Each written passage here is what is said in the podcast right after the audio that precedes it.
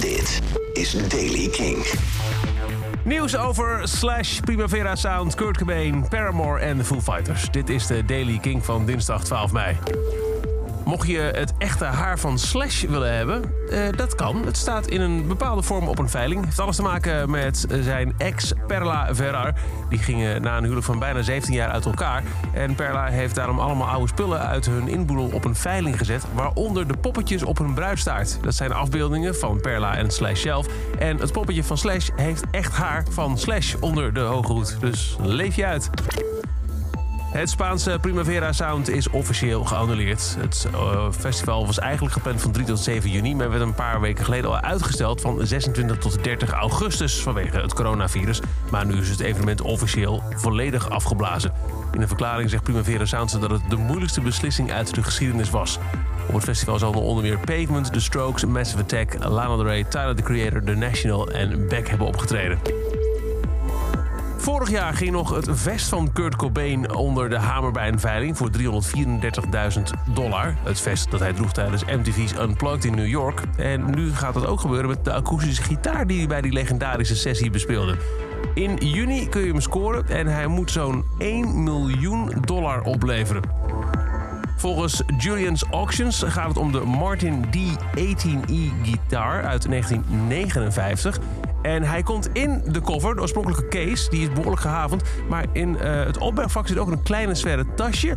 En daarin zou Kurt Cobain zijn heroïne hebben opgeborgen... waar hij de laatste jaren van zijn leven aan verslaafd was. Haley Williams heeft zojuist haar solo debuutalbum uitgebracht, Pedals for Armor, maar heeft in een interview ook alvast vooruitgeblikt op het volgende Paramore-album, want die band bestaat nog steeds.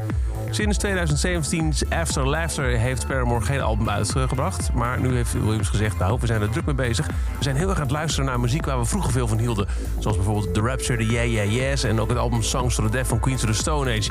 En op het nieuwe album willen we echt weer terug naar onze pop-punk sound uit het begin. En Dave Grohl van de Foo Fighters heeft gezegd dat hij het zich moeilijk kan voorstellen om ooit weer buiten op te treden. Maar het moet wel. De band heeft onlangs hun Van Tour, een 25-jarige jubileumtour, moeten uitstellen en ook alle Europese tour- en festivaldata. En nu heeft Grohl daarom een lang stuk geschreven in The Atlantic. Het is moeilijk om me voor te stellen om ooit weer dit soort ervaringen te kunnen delen. Ik weet niet, schrijft hij, wanneer het weer veilig is om terug te keren naar het zingen. Arm in arm, uit de top van onze longen. Met kloppende harten, bewegende, zwetende lichamen en met, met leven barstende zielen. Maar ik weet wel dat het weer moet.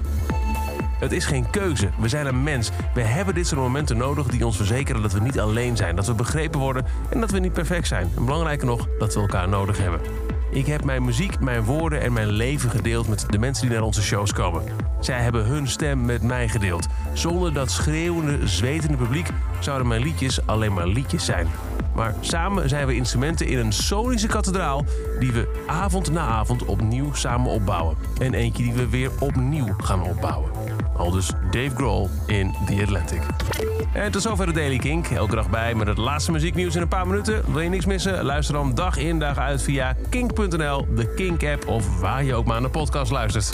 Elke dag het laatste muzieknieuws en de belangrijkste releases in de Daily Kink. Check hem op kink.nl of vraag om Daily Kink aan je smart speaker.